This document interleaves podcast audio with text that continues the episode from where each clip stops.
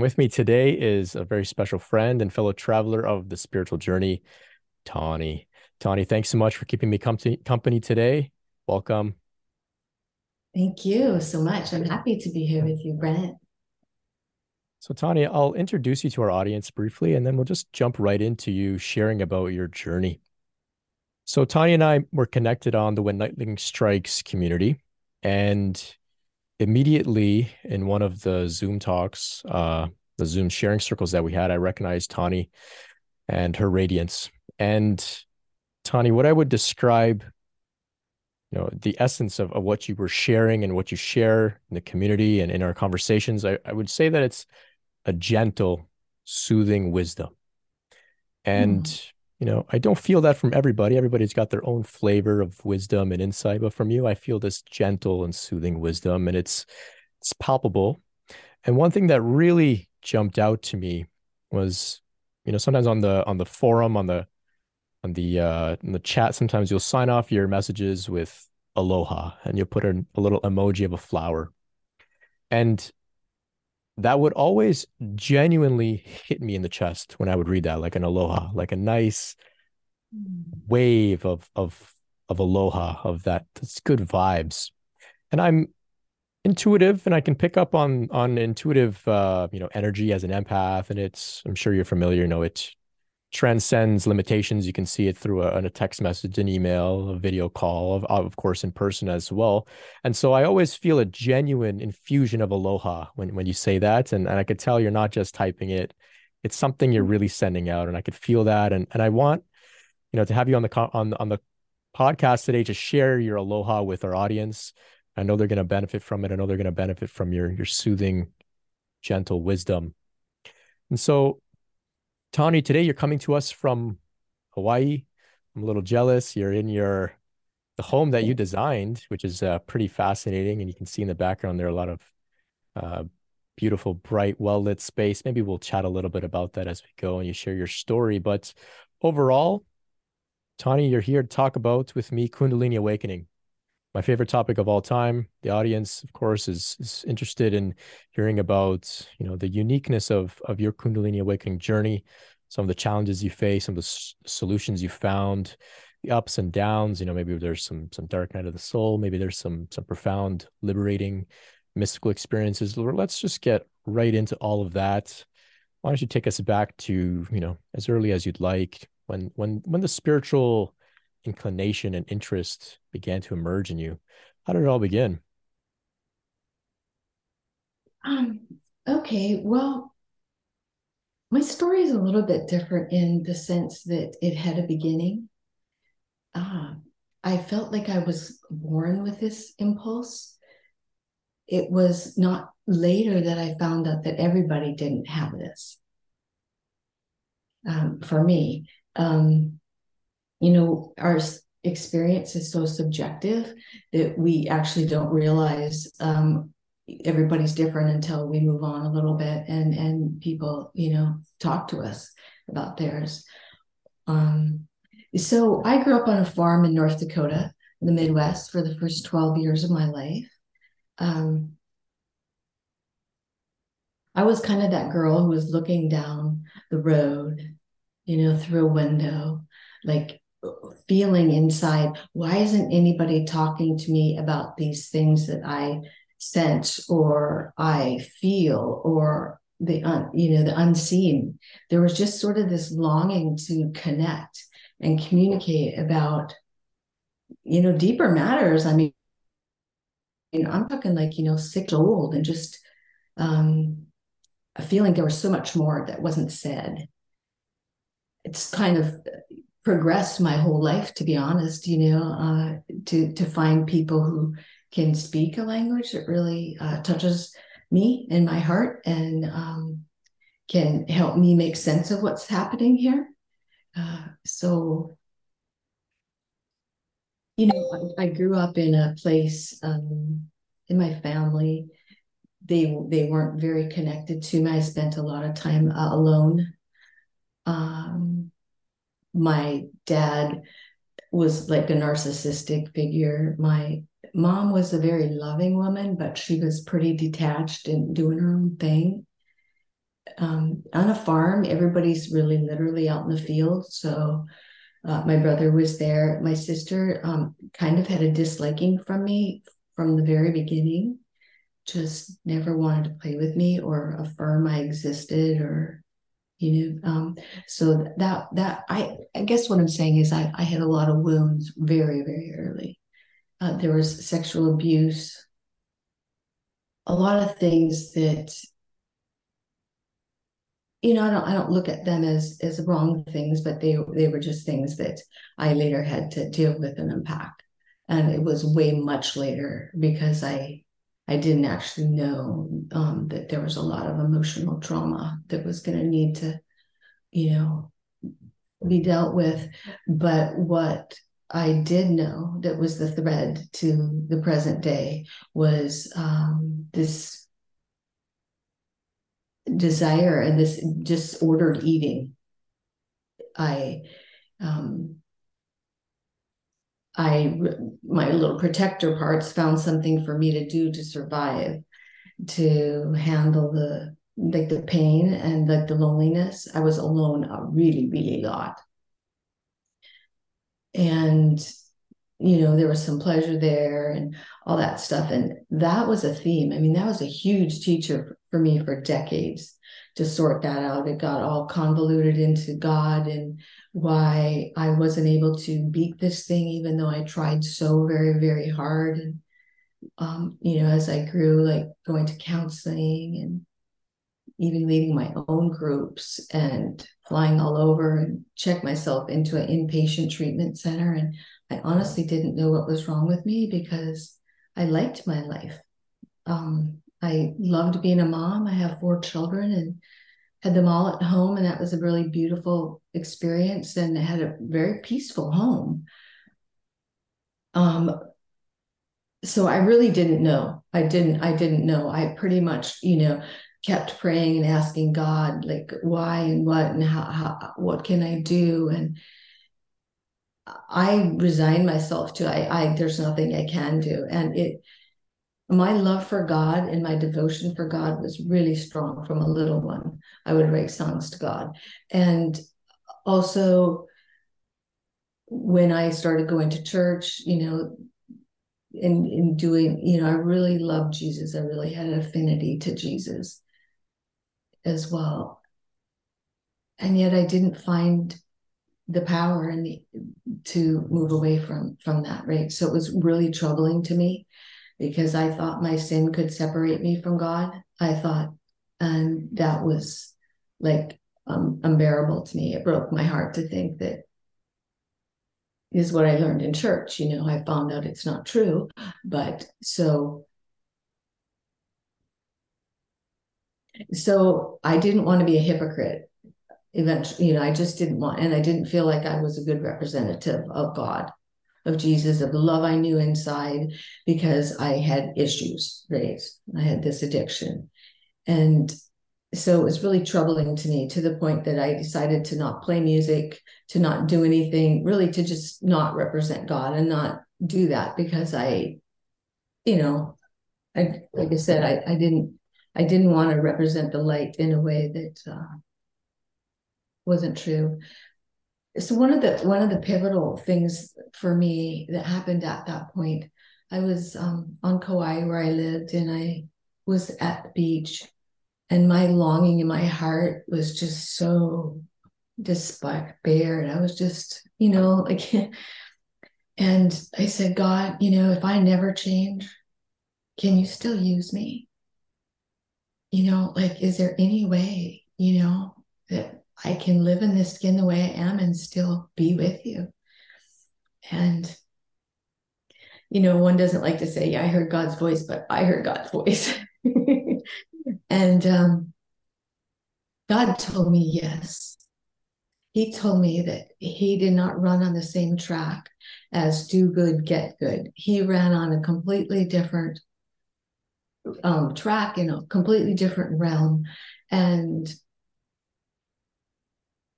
what I came across, what, what happened to me is in that second, the trauma that church had taught me, the God, you know, my sin could separate me, it got healed in an instant. And in my heart, I knew the unconditionalness of God and that nothing could separate me from that. And the immediate joy and the weight and the burden like uh, lifted from me like you wouldn't believe like very very heavy backpack. And i understood one of the foundational spiritual truths that i understand still today.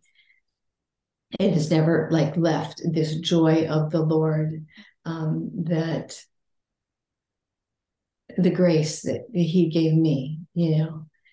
And um, so that was actually a big awakening for me. That was a, a big awakening. How old were you? Um, I was about 25 at this point. Right, right. And, you know, so far you're sharing a lot that I can relate with. Um, as a young kid, I also had this intense sort of, uh, I, I guess at the time I would call it a religious inclination. Um, I thought, you know, I would be a religious person for my whole life. And even around me in, in Catholic school, my other friends weren't really as interested as I was. Um, and, and that was, I went to Catholic school. And so I also really uh, had a strong love for Jesus and, and a great admiration for Jesus. But when I began to find, you know, the uh, contradiction between, you know, us being sinners and then God also loves us unconditionally and this sort of thing. It's um you know, it was very, very troubling for me. And I became angry and enraged and that sort of thing. After you had this experience where God showed you, you know, like you described, uh, he runs on a different track. There's unconditional love there. Did you feel a sort of resentment towards the church and towards religion in, in, in that way? Um, you know I, I i didn't recognize that i did then. I recognize in myself now the injustice of the whole thing and how we got the whole thing wrong. And i feel a very a fierce um, ferocious part of me that wants to make that right uh, to anybody who would have been stuck where i was. Yeah. And you know um, yeah, I feel that with the church right now because um, I also was in a Christian cult church. And um, there's a lot of a pain that happens in church, to be honest, in my opinion. You know, I think that's made a lot of uh, facades. People are wear a lot of facades just because their basic doctrine, you know, holds perfection of the human form and that we have to get there ourselves you know and it, it, i don't believe that that was the message jesus came to to deliver you know? Right right. So i, I don't want to derail our conversation too much. I still would you know love to hear you continue no on with your story but you raise an interesting point. It's something that i've been thinking about recently you know the uh, the idea of perfection. And there's some ideas that this idea of self-realization or enlightenment being a perfected being is mm-hmm. actually like a, a Judeo-Christian imposition on the Eastern ideas. And and that's why, you know, today we have people that may claim I'm perfect and then behind the scenes they're, you know, taking advantage of people. Or we have people that are aspiring for per- perfection and have had maybe very significant awakening, self-realization, enlightenment, but are still wondering, you know, why am I still a flawed human being? You know, I need to get perfect. And it's like these two um, completely separate systems kind of blending together in a sort of unhealthy way. Have you experienced this? Did you experience this like this sort of clashing between total acceptance of yourself as you are and then also this idea of like, oh, well, I have to be perfect? Yeah, definitely. Um, being a Virgo, we're like kind of the most self-critical little sign. And I think that for me personally, differentiating between my desire to do the best I can, because I have a high standard that I set for myself, because I just know I can, you know, like I like to keep keep a clean house because I know I can. I like to be really organized in things because that makes me feel grounded. You know, different things like that. Differentiating between that and actually my trauma wound that makes me want to cover it up with a certain perfection on the outside. Like if I look good, if my house is in order, if I seem good, then I might not get rejected or I won't have to deal with the pain of other people's judgments. Right. And, and, and my own, you know, high standard. But I I was trying I was trying to figure this out myself. Throwing the baby out with the bathwater didn't seem well because I actually knew that God gave me a personality and he wants to work within this structure, right? And some of those things that I want to do are not like part of my wound, that's just part of my personality. But I recognize other things, um, other, uh, you know, other ways. Like if it's just intolerable that my house is out of order, I pause and I go, okay, all right, let's let's let's unpack me a bit here and what's going on. But I think that was my original question to God. Like, okay, I really realized I'm not perfect here. What do we do with this? Can I love you? Can you love me? Can I move on in the things that are my heart's desire? Or should I just hang it up? You know, and so that was huge you know it was really huge it, it i mean the emotional feeling that i felt. I mean i went home and i got all my music and my pianos and i immediately wrote a song to god. And i haven't stopped. It, it, wow. it just like i go okay you know um and the first line was blessed be the lord for he has heard me. Oh that's really beautiful. Yeah that's really beautiful. It's it's a huge thing to to overcome which is you know the idea that i need to be perfect. I mean what worse standard can we put ourselves under? Like what worse pressure than the need to be absolutely perfect? And when you have a deep love and wanting to be in a relationship with god you know, in every waking moment, you may be feeling, you know, flawed. Whereas maybe somebody else recognizes, hey, I'm not perfect, but I don't really have too much of a concern with a relationship with God who needs me to be perfect. So then they can be flawed and it's okay. But to mm-hmm. combine these two, the desire to be with the God who you think needs you to be perfect, oh, that's that's uh that's a lot of pressure. And I can feel the the relief, you know, the way you describe your your your story there, the relief that, you know, came forth and uh, the music you're writing and and uh, it's it's that's an incredible incredible release. Um, so after that, now you mentioned the Christian cult. Was this before that experience, or was it afterwards? Um, this was around about around that same time, but after that moment, like you know, um, peace in the Bible. Like I used to be a Bible teacher, you know, and teach from the Bible. Um, but what I was teaching was um, the religion God was teaching me. It had really nothing to do. I mean, it was biblical and scriptural based, but it was what was now running through my heart. It was a mm. religion of my own. It was different. And like the word peace means the enmity between God and man has been abolished. You know, and like I remember writing writing a you know a little teaching on on the gospel of peace you know what what really was given as a free gift this this grace. And um but yeah the christian cult was was hard um for sure because as i you know i was visible i was always playing worship and and teaching and, and doing a lot lot of things because i'm a really service oriented person as well. And um, but what I started to see is God started to just show me the control that was happening here. And with the pastor controlling everyone, and when he started to control my life, my personal life, I I just I I just saw it right really clearly and spoke to him that I, I didn't think that I could follow this direction um, for me you know, I didn't think I was going to get kicked out of the church, but that's what happened. You know, um, so you know, I I had to walk out of that church. And this was actually the fourth church that I had gone to, Christian churches. And I thought that it was just the, the, that particular church, but I realized it was actually the doctrine and the foundation from which the whole religious structure um, came that I couldn't fit into. It wasn't my truth any longer. And so um, I, you know, within a week was pretty much being I wasn't following the pastor's orders. I I kind of got my my packing slip, which if you understand that my whole life was God and the church and music and teaching, and all my friends were there, it, that hit me pretty hard. I didn't really have any friends after that, and because no one could stand up to the pastor.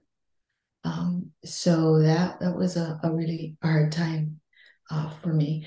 And when I walked out of the church the last time, I said, Jesus, I, I'm not sure you're going to follow me out, but if you don't, then I guess I got that wrong too.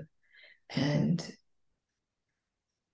and then I walked away, right? I no longer like read the Bible. I just all I did, my prayer at that point was I don't care what the truth is. I just want to know it. Fascinating. Yes.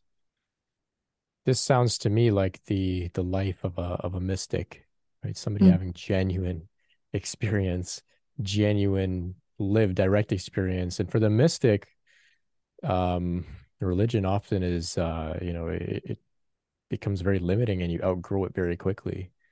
And it sounds to me now you're asking, you know, for the truth, and that sounds like self-inquiry to me, right? And those like know, it's like the the practice that we see in Zen, right? Working with koans or um, Advaita Vedanta, self inquiry, looking for the truth, right? The ultimate yeah. truth. Yeah. You know, I, you know, I couldn't have made that impulse run through me. It just did. Mm. Yeah. And uh, so I, as I, you know, left the church, it wasn't but six months later, and I realized that Jesus was still in my heart. Okay, that was big. I, I felt um, presence. I felt when I was in a heap on the floor because of the big cut that had just happened to me. You know, I had children, I had to get to school and stuff, but I often couldn't function well while I was dealing with that trauma and my whole um, belief system not not really having much to stand on any any longer. So I was really free flowing in the spirit department.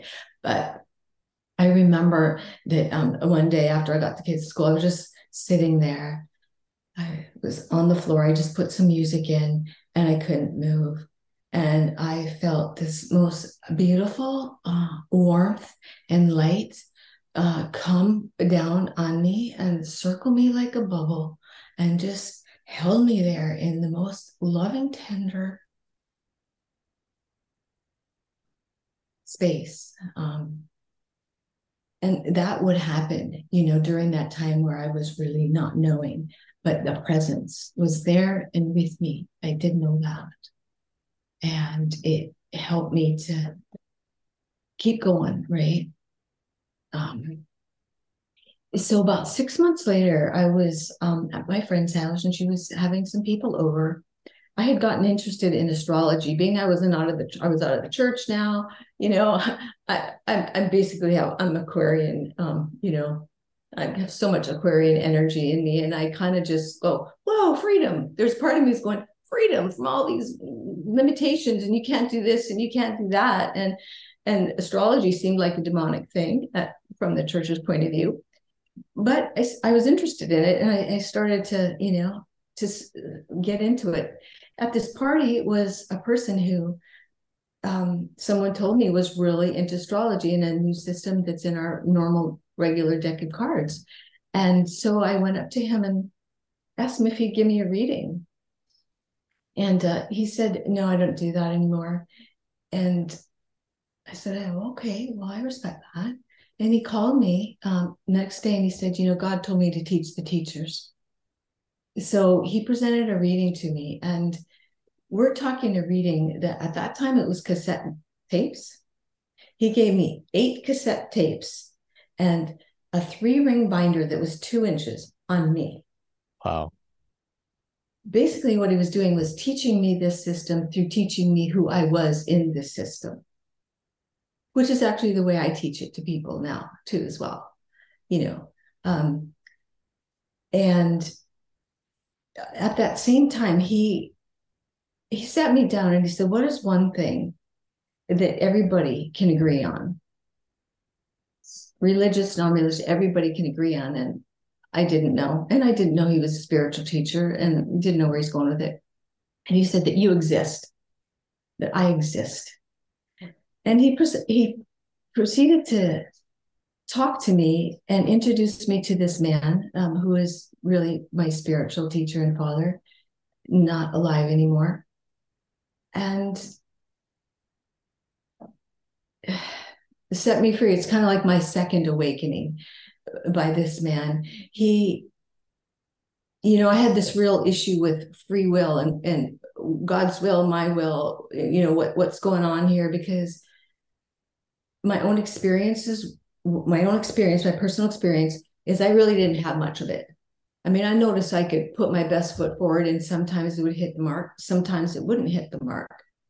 Um, I knew in for sure that I had exhausted my ability to deal with this disordered eating, to this need to, um, you know, didn't know the words at that time, uh, but basically it was my mind, my psyche protecting me from all these suppressed emotions, and it was giving me a focus, you know, up front, and and I didn't realize that that was happening because this stuff hadn't been dealt with. So of course, this is, is still going to be happening.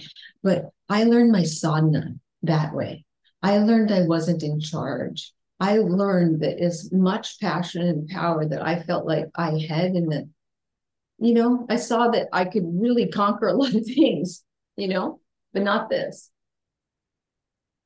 And um, he, this, this person and and my teacher started to explain some of these existential questions that I had in a way that met my heart, my heart's longing, my questions. They, they might not be everybody's questions. It was what I came in needing to know. You know, if it's some God and some me, then where's the line? Okay. What's my part? What's God's part? It just didn't make sense to me. But when I understood that all there was was consciousness. All there was was God. And that God was doing everything, the whole thing. You know, he was, you know, he he wrote, directed, acted, and even witnessed this whole play of consciousness down here. And for some reason, I had no issue with that. You know, the I think God had been preparing a foundation to receive this, this teaching and this truth a lot of years through failure. Right. Through failure. Yes. Yeah, that's when the surrender comes, right? Um we, we talk about surrender a lot on the spiritual path. I talk about it. Sometimes people ask me, you know, how do I surrender? And I can, you know, give some metaphors and stuff, but the real truth is it happens when you, your will is exhausted. And that often is, you know, through failure. You have to get up and fall down a few times until it's really burned out. And it, I think it, even surrender is an ongoing process. It happens in layers and layers and layers, and there's always a deeper level. Yeah, it's it's a, it's a dance between pretending as if you're doing things and then remembering that you're not, and back and forth, and it's a fun dance. Yeah, I, I feel that way as well for me, because this this kind of landed in me in around the year 2000. It's been quite a while now. And um, it's the teachings kind of deepened in me that it's not too big of a gap between maybe a resistance to something that is and the understanding coming out in action and going, oh, but this isn't up to me. This is like, you know, thy will be done, God. And that more automatic surrender um, is I kind of it's kind of it's kind of there. Do you know what I mean? That doesn't mean that I don't like it at all. That I might not like what's happening. I don't, I just don't have much argument with it. I can't muster up of someone this shouldn't be in me because I know I don't know the mysteries of God. I don't know what's best for me. And it's very powerful, this knowing uh, for me to live life like this because my peace isn't interrupted that much then. And for me that's what i have always wanted. I didn't really consider myself much of a seeker because i always felt like i had god. But if there was a seeking it was how do i live in my own skin? How do i face life day to day and not run from it? That's what i really wanted. And understanding that whatever was happening through me was God's will, even if it expressed in an eating disorder at that moment. This is sort of my second biggest weight that dropped, like the guilt and the blame on myself. But it didn't just stop there. It stopped, well, if I am allowed this, then my brother is also. My brother's not doing it and I started to not be able to find anything wrong with his actions that even hurt me. That doesn't mean I was perfect and I didn't get angry, but my natural eyes saw that person hurt me. My like third eye or my inner knowing knew nobody could ever hurt me. This was all God's gig.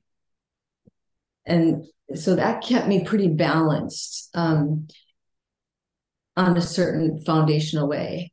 And my the eating stuff started to really get healed from that truth.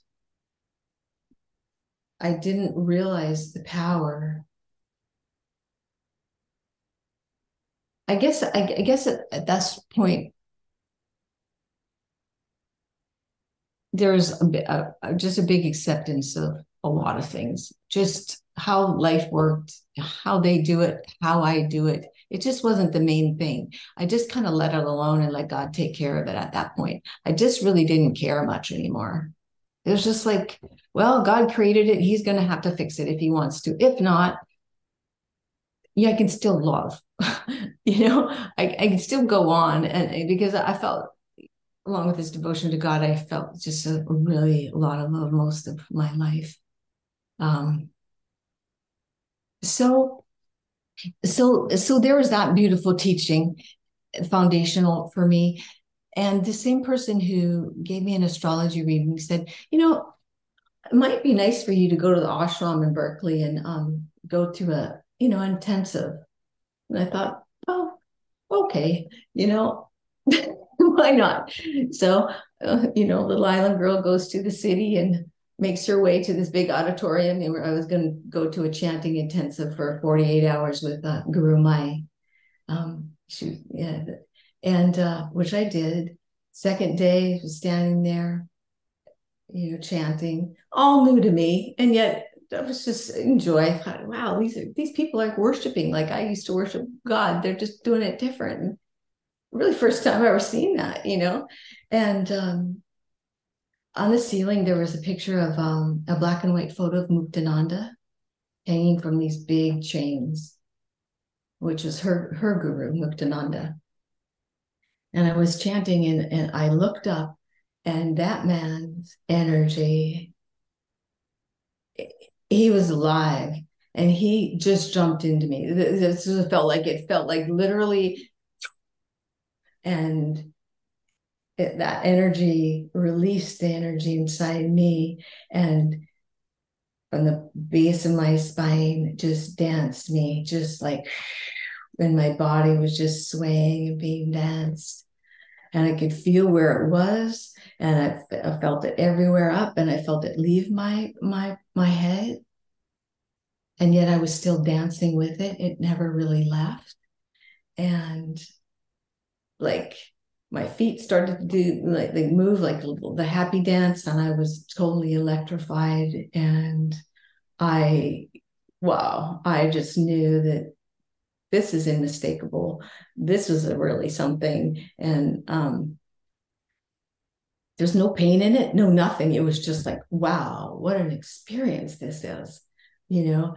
And I, I i intuitively knew that if i looked at my neighbor like I'd blow his light sockets out. I mean, I was this, that. And, and I kind of kept my head, head down and this huge grin on my face, just like, oh my goodness. And rode the cable card home and I got to my hotel room and um I just I just laughed. I was just in ecstatic joy, like you might see a whirling dervish, you know, moo. I just was just like because all this God stuff that I'd cared about my whole life and I felt the presence of God many times in music and stuff. And yet this was through my body and up and in, and this was a whole different thing. And I, it was just such a confirmation to me that this was alive and this was real.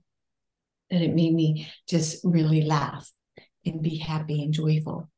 And um, after that, it just broke me, you know. Then I, I cried for really a long time. I don't know why. I just did. I just cried.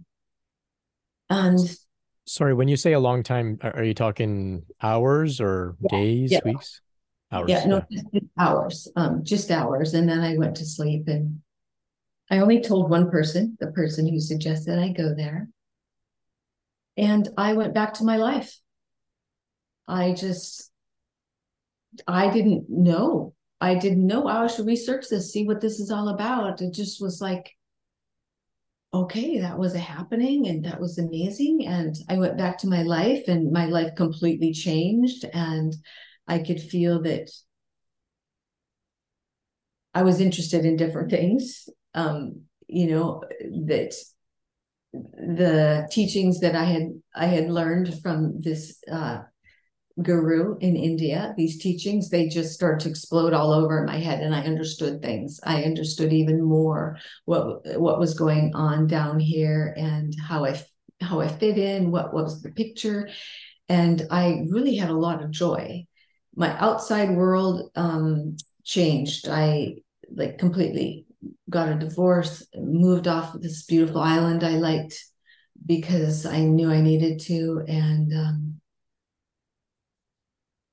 I always, I think this is maybe where I differ with the Kundalini experience that, okay, Kundalini happened and then life changed and then all this other stuff, the dark night happened and all that. That wasn't my experience. My experience was God always was, God was always doing this whole show with me. And this was another thing he did. And then as my life progressed on, it was just a continuation of that. It didn't differentiate between Shakti, Shiva, any of those things. I just knew I wasn't in charge and it was happening through me. Life was doing this, and there was an ability to just go with that flow for some reason. Incredible. Yes, that's a major theme that I've been sort of exploring within myself recently is that we don't all have to make this a big deal in terms of like, you know, we can just surrender to it like an innocent child. Yeah, this is what's happening. And then we just move on with it in terms of, you know, we don't have to become obsessive about it. And I, I really love that you said, you know, you didn't necessarily, you know, go into an intense dark night of the soul. Your journey just continued. And, mm-hmm. and that's one of the main intentions that I have for this this podcast is to show people that, you know, this journey can look very different. And and for somebody like you it doesn't have to be a huge uh this word kundalini doesn't have to be a huge theme per se it's all god right? and you can yep. look at it through so many different lenses so thank you thank you for for sharing that zoomed out perspective of of the unfolding so far. Well, yeah, and thank you for like even realizing that it doesn't fit a box, you know, and being open-minded, expansive to see, hey, um, you can't really put spirit in a box, you know, and yeah, so I found that this whole process just was quite mystical. you know, life was quite mystical, living with people might say Kundalini, or or I might say God. It I didn't I, I, I felt I felt like when I would get into sticky situations, my the thing that kept held me and was, you know, there all the time was, oh, okay, this is God's gig. This is God's gig. There's this is just um something that I'm going to just have to surrender to. The inevitable surrender was pretty much pretty quite immediate. It really was. And, and I'm not saying I'm great. I'm not saying that I, I didn't go through all the processes, the emotional things that that happened because of it. I certainly did. But again, the argument, so the psychological self was weakening. The egoic idea of myself being in charge was weakening. My thoughts, my plans, my opinions, my ideas, my perceptions, you know, they, they just didn't seem like they were really going to fly too far. I knew there was something stronger than those, right? And did so, you?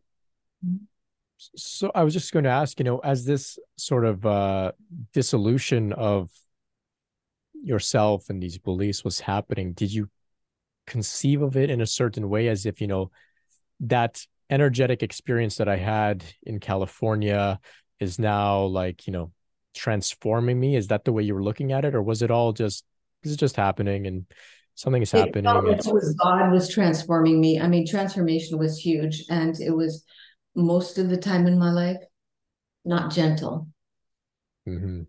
quick, sharp, going 180 degrees the other way. So it took me it took me down and down and down until I just realized that okay, I, I, I there's just a humbleness that came on board with with life, I guess. So, take us a little further now. So you've had these experiences. Um, can you give us a general timeline of of the sort of dissolution process? Was it can can you pinpoint a general timeline or you know part of your life that this was happening before things shifted again um you know this is from you know the you know kundalini awakening till you know present day the psychological self has been uh, you know thinning you know the veil of that illusion has gotten thinner. Right.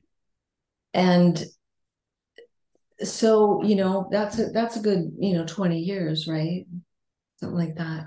But I wanted to back up a little just and share another kind of major awakening um, that happened to me when I went to a silent retreat in Yosemite. And um, I remember speaking to you that right before that, I was in Mount Shasta and in a coffee shop and I saw the picture of this old man. And I just was mesmerized by it and I I, left it and I kept walking back to it and just was drawn into this man's eyes and, and still am today drawn into these man this man's eyes you know that is the representation what I see in his eyes is a representation of that to me and um, so I didn't know who this was, but eventually I just bought the picture, right? So then I proceed to this 10 day silent retreat in Yosemite, um, Yosemite with this woman spiritual teacher. And I noticed in her little bookstore, this man was. The picture, this man was there. A book about this man was there. It was Ramana, you know. And I go, oh, wow. And I realized that that she was in the lineage of, of Ramana. And I go, wow, okay, so another divine guidance, right? You don't know why you resonate and why you need to have this picture and why, you know, I look at it right now and the light, you know. and uh yeah, I, I invite anybody out there who's not familiar with with Ramana to not even necessarily look up his you know work or biography just look up a picture there yeah. It's it's there's an innocence and a radiance and the self shines through. And i've come across many people who have a similar relationship with ramana when they don't even really know much but there's they know there's something about this guy i think uh, well not i think my dad has the same birthday as ramana and oh. and um he thought that was amazing. You know, just another another really uh, you know reason to to to feel this connection and and uh, you know be in the company of Ramana. Just it's something very very special with with multiple um of these you know enlightened enlightened people. Technology isn't a limitation for the self or, or the shakti or that divine presence to shine through photos videos even a text um, I heard one talk uh, about somebody who was uh, he, he hitched a ride with somebody and they had a picture of uh, Neem Karoli Baba, Ram Dass's guru. And he just said, you know, who is that guy in that picture? You know, who's that, you know, fat old Indian guy? Because he saw it and he just he started to cry. And oh. And he didn't know, you know, who he's like, who is this guy? Right. And so it's interesting the the the power that um exists in in those who uh, you know have have uh, tasted the self, you could say, and we all radiate to some degree or another. We all do, and um, I like to think of, you know, if if I if I have some impact, if I leave something behind, I'd like to think maybe even, uh, you know, a small percentile of of Shakti can can can radiate outwards long long after I'm gone even if it's just a fraction, then I've done my work. But of course, there there are giants like you know Ramana and uh, Neem Karoli Baba who continue to do their work through photos and and and dreams and and all these sorts of things. It's really fascinating stuff. That is the power of uh, you know of the divine when the divine begins to flow through a person. But anyway, I digress. Um, no. Thank you no. for sharing that. I I I love Ramana. I really do yeah, like the power of the transmission, like that picture of Muktananda. That was just a that was a photo, man. But it so, it, it it had power to awaken something dormant inside me up. Yeah, Muktananda was a special, interesting guy. You know, he did definitely have a lot of that Shakti and you had that skill to to transmit Shakti, that gift of, of Shaktipat. And, and like we were saying, you know, even a photo is not, uh, it's mm-hmm. not uh, you know, out of the realm of possibilities for even a photo to transmit that.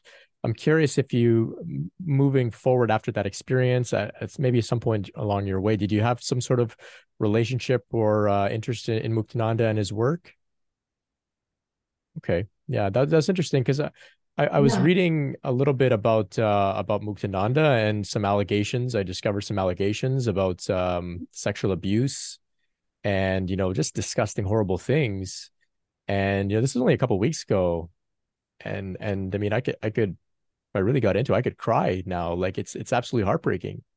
Yeah. To you know I felt um betrayed you know because mm-hmm. i've also recognized great power in in muktananda and and the the spiritual accomplishment and yet then there are also these you know these allegations and this this abuse and it and it uh it's very difficult to process i'm still trying to you know make sense of it from what i've understood so far it's like we were saying before eh, nobody's perfect. And that's not to justify what he did that's wrong and and and he shouldn't but yeah. You know idea I, yeah go ahead go ahead. You know, there's these latent, latent powers, you know, within us. And, you know, as, as, we'll talk about, you know, I had to face mine as well um, at a certain point, but I think that you know we just have to recognize that the power of god can flow through individual of and their body mind and their you know their human side is not developed. But god shows that. You know you even look at the bible and a lot of you know king david you know he was a murderer adulterer you know he he ended up being you know the king of israel and david and God called him the man after God's own heart. You know, to reconcile the the the, the perfect lies within perfect people. The extraordinary lies within the ordinary human, you know, and right. to have that grace for ourselves in another, I really think is is sort of why, you know, just like uh, Nisargadatta, angry man who smokes cigarettes, right? Yeah. Did that lessen his teaching? I don't know. It still got to me. Mm-hmm. Yeah, I, I completely agree. I think what I've come to conclude is that the teacher should be forthcoming that they are imperfect. Yes. And the students should also recognize that because yes. what was happening, at least from what I read briefly, was that, you know, he was, Muktananda was um, teaching about celibacy and, and preservation of sexuality and all that sort of stuff, brahmacharya and all that stuff. But then behind closed doors, he was, you know, raping women. And the women thought, well, this can't be sexual and this can't be rape because he's beyond sexuality, you know, and this idea of he's perfect. So this must be something spiritual that I don't understand. And that was the the I guess whether it was intentional or not, but that was the manipulation tactic that worked for him to be able to abuse. It, it sort of, you know, created this this uh, spiritually bypassing loop where um, you know anything goes, and that's why I think it's so important that at least moving forward, if you understand this, we have to talk about what you just said. You know, God may be able to come through, but this body, this mind is imperfect, and we are works in progress. We're still healing, still growing, and uh, you know nobody is beyond um, making mistakes. And when we make mistakes, just like anybody else, we should be you know held accountable, and we should be honest and, and ask for uh, forgiveness and do our best to you know not harm others. Nisargadatta, you know, like you said, he smoked cigarettes. Okay, that's fine. I mean, that's maybe it's a human imperfection it had mostly to do with his own system, but we all have some flaws. Some of us, like Muktananda, you know, maybe had some sexual hangups and some sort of, you know, narcissistic tendencies or whatever it was that led to that type of abuse. But, you know, it makes me wonder, you know, what are my tendencies? Maybe I have subtle ways that I, you know, maybe am offensive or rude or manipulative that I'm not even aware of. And that maybe yeah. I'm somehow spiritually bypassing that. You know, this this experience that I had, like when I read about Muktananda recently, like I said, it really was like eye opening for me because I recognized, you know, um, the work does not stop, can never get complacent. No, um, I haven't found that there's not pockets that you know poke their head up of everyday in everyday living that I have to trace down to something that I didn't see, or a wound, or a, an emotion that wasn't faced or felt. And um, I think humility, uh, humility is just a really awesome trait to see in another. And I think before every major big move, there's a humble being there who is, you know, that was the first step that they had to take, you know, to you know, to truly allow God to move through them in an authentic way, not in a facade, like I'll teach you this and I'll do another thing, you know. But what I was going to say is, I went to this retreat um, and it was really, really quite beautiful. But what happened to me one night was another, I would say it's like this third awakening experience that I had it was more of a unitive experience of the complete circle uh, oneness. And I just couldn't sleep and I just started to write and this energy started to come on me and just all I could do. I still have these 11 pages a legal binder that I was writing and I kept drawing this circle, just, just drawing this circle. And it was like every, I I was writing, you know, everything in my life has come down to this very moment of, of understanding this oneness. And, and, you know, I went on and said so much stuff, but what I understood at that moment that this oneness was so big, it just like, and it came back around and it grabbed me too. And I realized that I was part of this, that I I that's when I really understood that I was consciousness as well, that I was this. And that stunned me silent. I mean, I was at a silent retreat that worked perfectly, but I would sit for hours between sessions and just look out the window at this little light snow falling on the evergreen trees.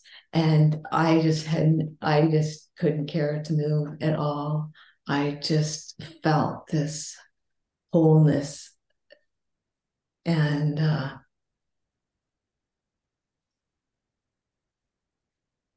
yeah that was big that, that was really big. And none of this was like conceptual. Religion was conceptual. This was experiential. This was happenings. You know i mean i couldn't sleep. I'd get up and i'd have to draw the circle again. And i mean i just it was just so alive in me. And then it all just dropped and there was just peace like the snow falling. And um, so i was pretty pretty bright after that uh, happening. And then life happened. Life just kept kept happening. It was very expansive time for me. You know, I got um, into you know designing homes and that career and having a lot of architect architects and um, draftspeople work for me and designing homes and loving being in people's lives. They tell me they wanted a two story, whatever, and this, and I just get so excited and I just because there's a lot of creativity that wanted to express, and that was a beautiful avenue for me to express to be in people's lives. And um, yeah, so did that. Then um, I had another career. I was I had a healthcare center in the town that I, I live in. Because I did a cleanse, a colon hydrotherapy cleanse, and felt a lot of transformational stuff happen on all levels of being, you know, psychological, emotional, physical, spiritual and I decided I wanted to do this because I'd always had the desire to be really in people's lives in a significant, meaningful, deep, personal way. You know, I just loved human nature and I felt a lot of compassion, love for people. But more than just like seeing people at the mailbox, like I know I could go deeper with people and I really wanted to. And I could see this was a way. So I went and got trained and did that and opened up a center and it was really cool. It was really beautiful because I ended up being with a lot of people who had gone through the medical system and they were still sick and they so they were trying alternative methods. So I got to be with hard, sad people and I got to be with them and, and love them and provide what I could for them and take them through cleanses and, and different things, right? With, with the colon hydrotherapy. And so that was cool. Um, life went on, you know, I, I got remarried to a, a really nice man, the one I'm married to today. And we've been married for 20 years. And um, but I think I'm going to fast forward right now to uh, to 2018 where really the shit hit the fan for me. Mm-hmm. Like, like big. And um, the volcano had just erupted, which was very traumatic because it was I was in our houses and our everything that we owned was in the line that it could flow and take it all away. we had to leave our house.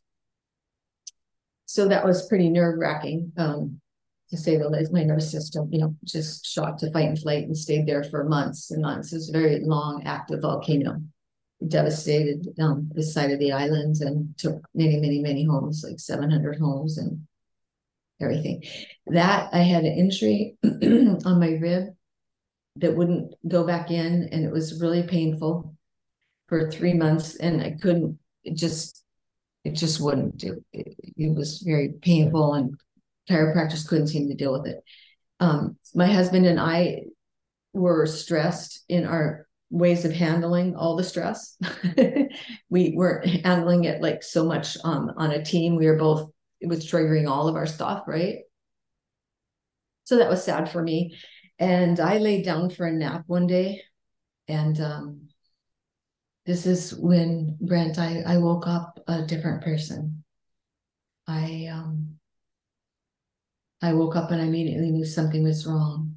It felt like like part of my brain was gone. My nervous system was not regulating anything. There was no sense of well being. I had zero energy. I could hardly move. I didn't know what happened.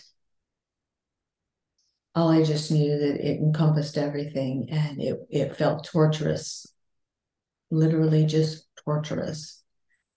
I didn't associate it with Kundalini because, like I said, I kind of just saw this all as a move of God, right? And it was doing quite well. It wasn't that I wasn't facing life or emotions. It was just, I just knew it was all God, right?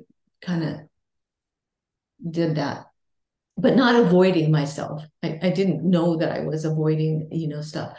But yeah, so that was really big. And this started the dark night of the soul that lasted two and a half years. I mean, two and a half years with not a break, like with no break in the wall. Not, I had a good day and then I didn't have a good day. There were moments. All that was coming up was the energy of the universe was rushing through me. Unbelievable anxiety, like unbelievable. Like nothing could be enjoyed because I felt like I was just gonna leave my skin or my body, and I was just I shook a lot. Um, it took all my energy. I'm a very neat, tidy person. I took a shower once every 10 days. It was overwhelming to think about taking a shower. I couldn't listen to music. I couldn't watch TV. I couldn't read.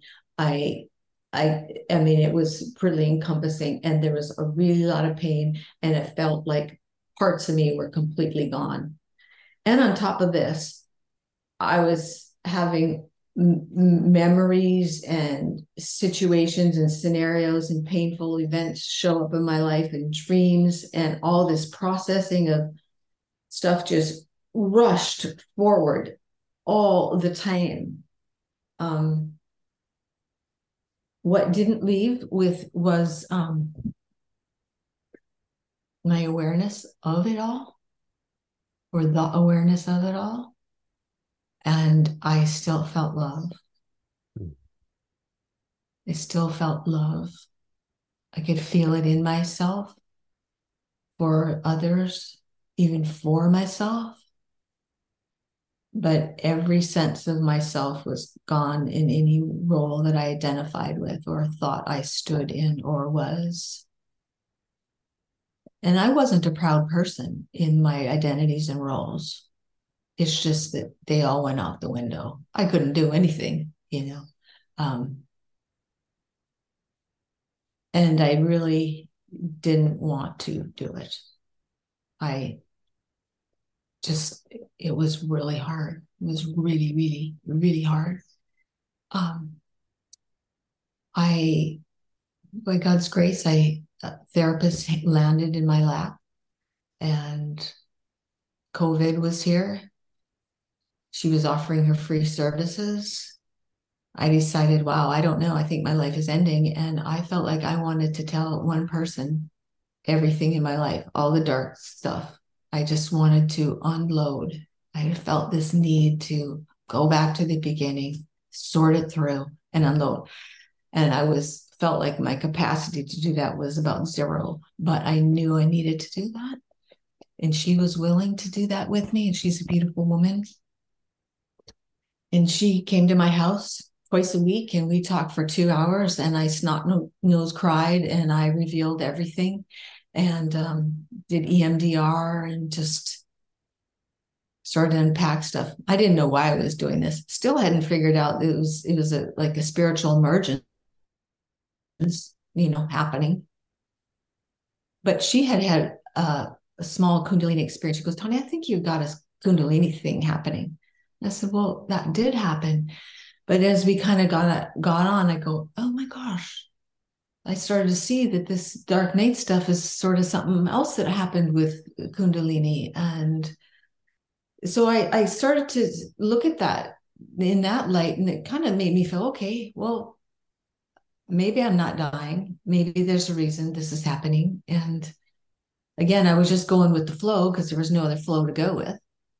I don't know. I can stop for a second and see. I kind of said a lot there. If you want to say anything. No, that that's great. I I would invite you to just just keep going. Yeah. Okay. Um. So I also um because I looked up Kundalini now online and I found Craig Holliday seemed to know a bit about this and I resonated with his honesty um, and where he was able to be human and express how hard it was for him. And it was everything that I was going through. And I go, wow, I really want to get in touch with this guy. I didn't know anything. I called him. he answered. when does that happen? mm. And um, it became the beginning of a really long friendship. I like I think mentioned one time on a call. I said, you know, I, I told him I, I don't really need a teacher. I just need a friend. You know, are you down for that? You know, and uh, so I, I I talked to him every couple weeks for you know a year, and then maybe once a month for a year, and he was just a sustaining person in my life. I, I look forward to those things. I felt like a, a, a, kind of normal human being when I talked to him because he was speaking my language and I didn't have anybody to speak that. And he's a very uh, dear soul with a big heart. Yes, yes, no, definitely. Craig Holliday, very, very kind, sweet, evolved, and wise man for sure. Yeah. Yeah. And um, when I got with him, I could feel my presence and God's presence. And that was the hardest part about the dark night is even though I knew I needed to just trust this, it was complete blind faith. There was no more feeling of God. There was no more hearing God. There was no songs being played to God. And uh, it was just really dark. Mm-hmm. And at that time, what helped me was um, friends. I didn't tell them, you know, really what happened, but they would come over and play games with me or read to me or tell me their problems, to be honest. You know, I was kind of a born counselor, maybe my love for human nature. And I could, like, you know, see into people and have a lot of compassion for them. And somehow knowing how to be with them, you know, in hard times. And even when I was just like floundering, it seemed like I could rise to that occasion. And so um, I would schedule people to come into my house every single day, or a phone call, or something, or my husband on weekends would be home. He was a complete gem. He didn't know what was going on for me. You know, he knew he lost a, his wife. Um, to massage table in the living room. Used to be a massage therapist, and now became my dark night of soul bed. and um, yeah, I'm thankful for all those people who you know colored, adult colored with me, and just helped me help me go on when I didn't want to go on. You know, just they a new day would come, and I didn't know how to do it, but it seemed like it happened. I got up and did stuff, you know. At least I lived. I lived. I guess I can just survive. Survived and lived. And then um, I don't know why. Maybe um, all the therapy had lightened the load somehow. But I remember one day I laid down, and for the first time, I felt a little more calm than I did before I had laid down. Like it, it was like a really a night and day thing. I go, wow, I relaxed a little. Relaxing was not something I knew. I mean, not I did not re- remember. I longed. I remember seeing myself in a chair sitting there, calm, but that wasn't my experience.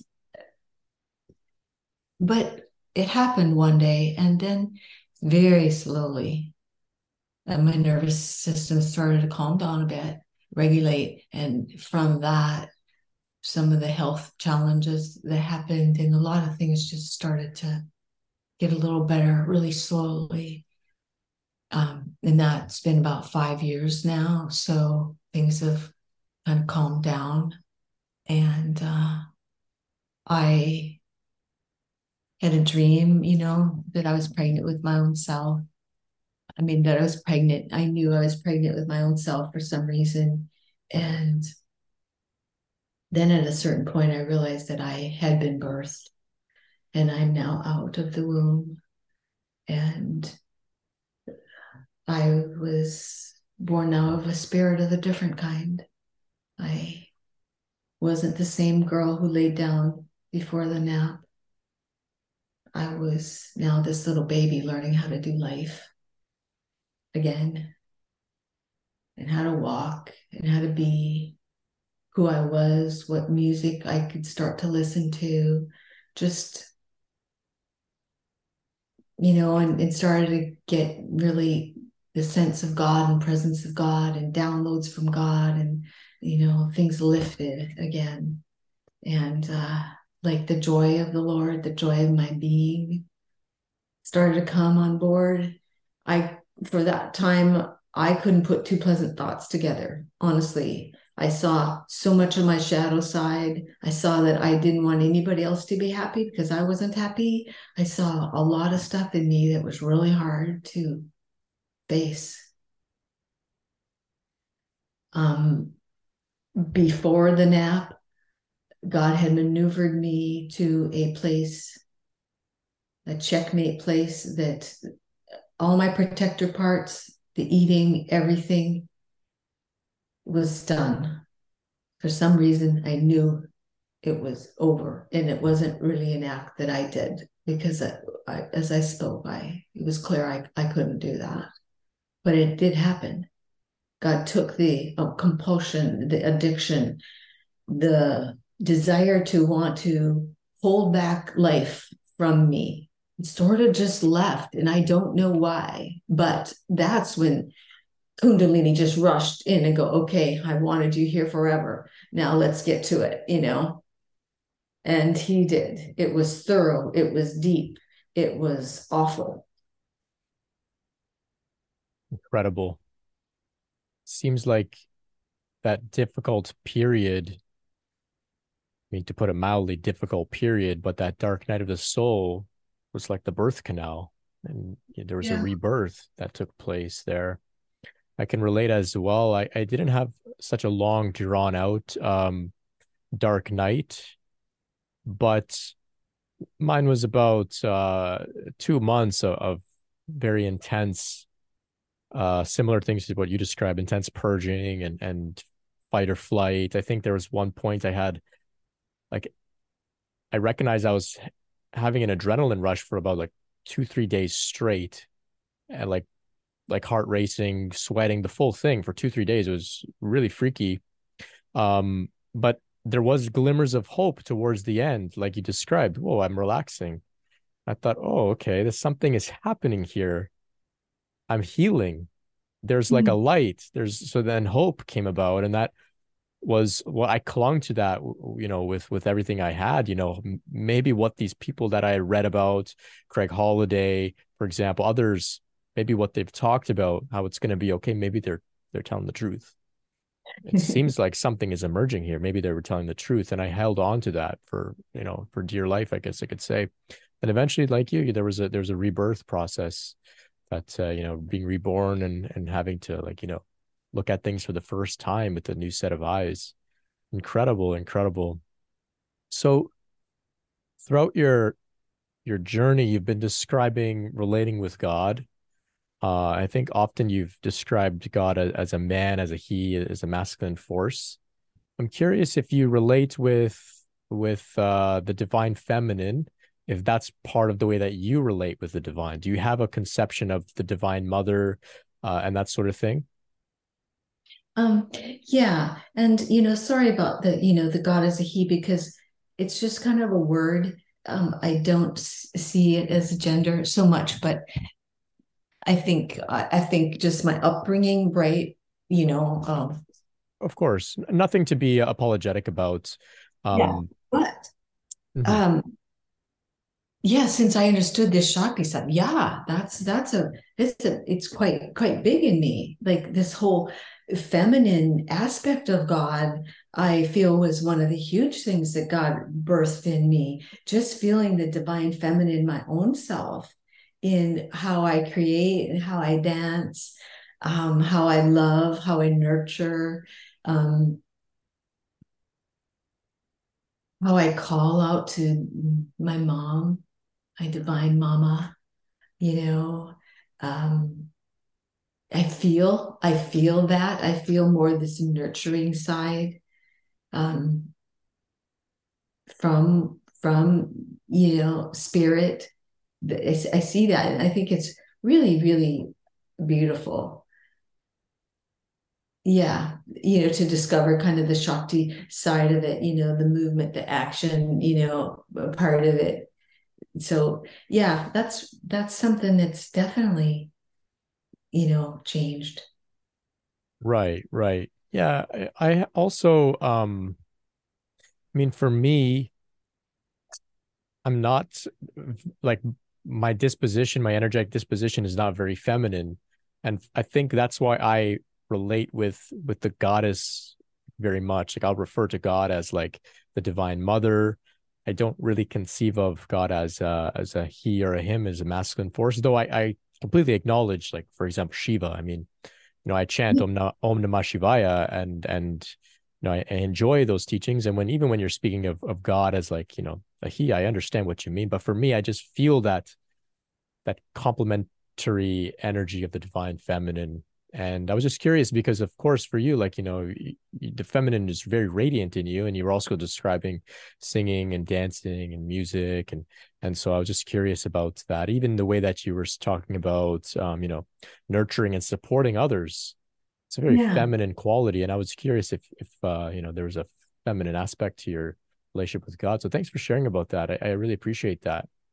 So your your story is a great example in and of itself of going through the process, the difficulty and multiple phases of your journey, the the letting go, the transitions, the uh the just innocent trust and just saying, you know, this is what God wants and God will take care of it and it's all just going to be okay. Um and and I really appreciate that. I think the overall teaching that I'm getting from what you're sharing there is, you know, it's all going to be okay because this is all God's, it's all God's play. It's God's gig. I love, I love that the the poetry of of that. It's God's gig. Now, beyond that, though, however, I'm just curious for those in a dark place right now, maybe at, as a result of their kundalini or their spiritual process. Do you have any general wisdom that you can share? Some of that, you know, like I was speaking earlier about that, you know, soothing or gentle wisdom to those in a dark place who maybe don't feel um, that God is present with them or that this has anything to do with God, because often in the dark night, there can be a sense of being abandoned by God. I'm not sure if you really felt that. You didn't touch on it too much, but yeah. yeah, okay, you did. Right. So how did you how did you navigate? Was it just I guess you described blind faith? Lived. You just lived. Yeah. I just endured. I just patiently, I don't know patiently or not. I just I just endured blindly, didn't know um what happened. I mean, it, you know, like I say, it, it was total. So, you know, if someone came to my door in that state a dark night, I'll just hold them. I just told him, you know, the word compassion, it, its roots means to be with. I, I I know now how to be with someone. I think in a worst case scenario, hugely, you know, and I would be with them, and I would listen to them. I'd cry with them. You know, I would whisper any words of encouragement that you know that I love you that there's more. This isn't the end run. You will, you will survive this. And you will even see differently and clearer because of it, you know, that you're being awakened to a higher consciousness that will help not only you, but the whole, uplift the whole. You know, you will be ushering in a whole new consciousness and just to kind of help them take a step back, right? The broader picture, the bigger picture here of evolution of what's really happening, you know. But I would sit with their human side, and as long as they needed it, I would sit with them. And like with when lightning strikes, when someone's there, I feel such this motherly love and tenderness that I want to portray to them and encourage them. Like that's just so huge, you know. The values that I have um, now, like friendships, a really big value to me. Like friend, friendships are really Aquarian, new age thing. It like brotherly kindness, friendship. That's really big in my book, you know. Being vulnerable is very big in my book. Um, being authentic. I look at these as sort of the end run of what Kundalini is doing when she Shakti meets Shiva. You know that we're re, reuniting. You know, with what was once original. You know, the word um, authenticity in its root means author you know, what was original to us, that we can live that in form, you know, by brotherly kindness, you know, some of these higher mind, higher capacities within us, we maybe don't always think that they could be basic, ordinary things like kindness, right? You know, I mean, I want to live in a culture, an advanced culture that has that as its king, you know? And I feel that Kundalini, ex, you know, accelerates this divine process with the end run that's really beautiful. You know, that's that's what I see. Great. Well, thank you Thank you so much for those soothing words.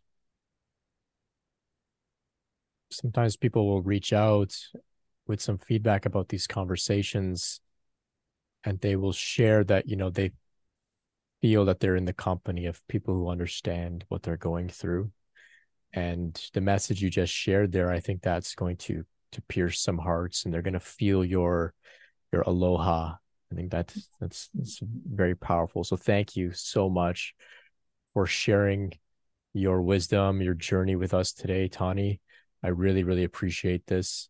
Um, it's it's been a great uh, journey so far, traveling with you, spending time with you on uh, the When Lightning Strikes community, and um, I look forward to staying in touch. and And I'm I'm really grateful to have you as a friend and fellow traveler on the path here. Thank you, mm-hmm. thank you. So as we wrap up here, um, is there somewhere where people can reach out to you by email if uh, they'd like to, you know, maybe just say thank you or you know just relate a little bit about their journey? Can I put your email in the description? Yeah, absolutely. If someone okay. feels that they need a like a listening ear, a loving touch. Um, yeah, I'm totally available for hearing that. And um, you know, I was if I could just share the words to a, a song that um, I clung to in the dark night, and um, it's called um, uh, it goes like best songs come from broken hearts, busted dreams, and beat up guitars. It's times like these when we're down on our knees. It's true. You gotta dig deep within the well of your soul to find the will to sing the song that only you know about going to hell and living to tell the truth. Wow. Thank you. Thank you so much, Tawni. Really appreciate that a lot. I think that's a great point for us to wrap up here. Thank you all out there for listening and spending time with Tawni and I together. We really appreciate your attention. And until next time, much love and peace.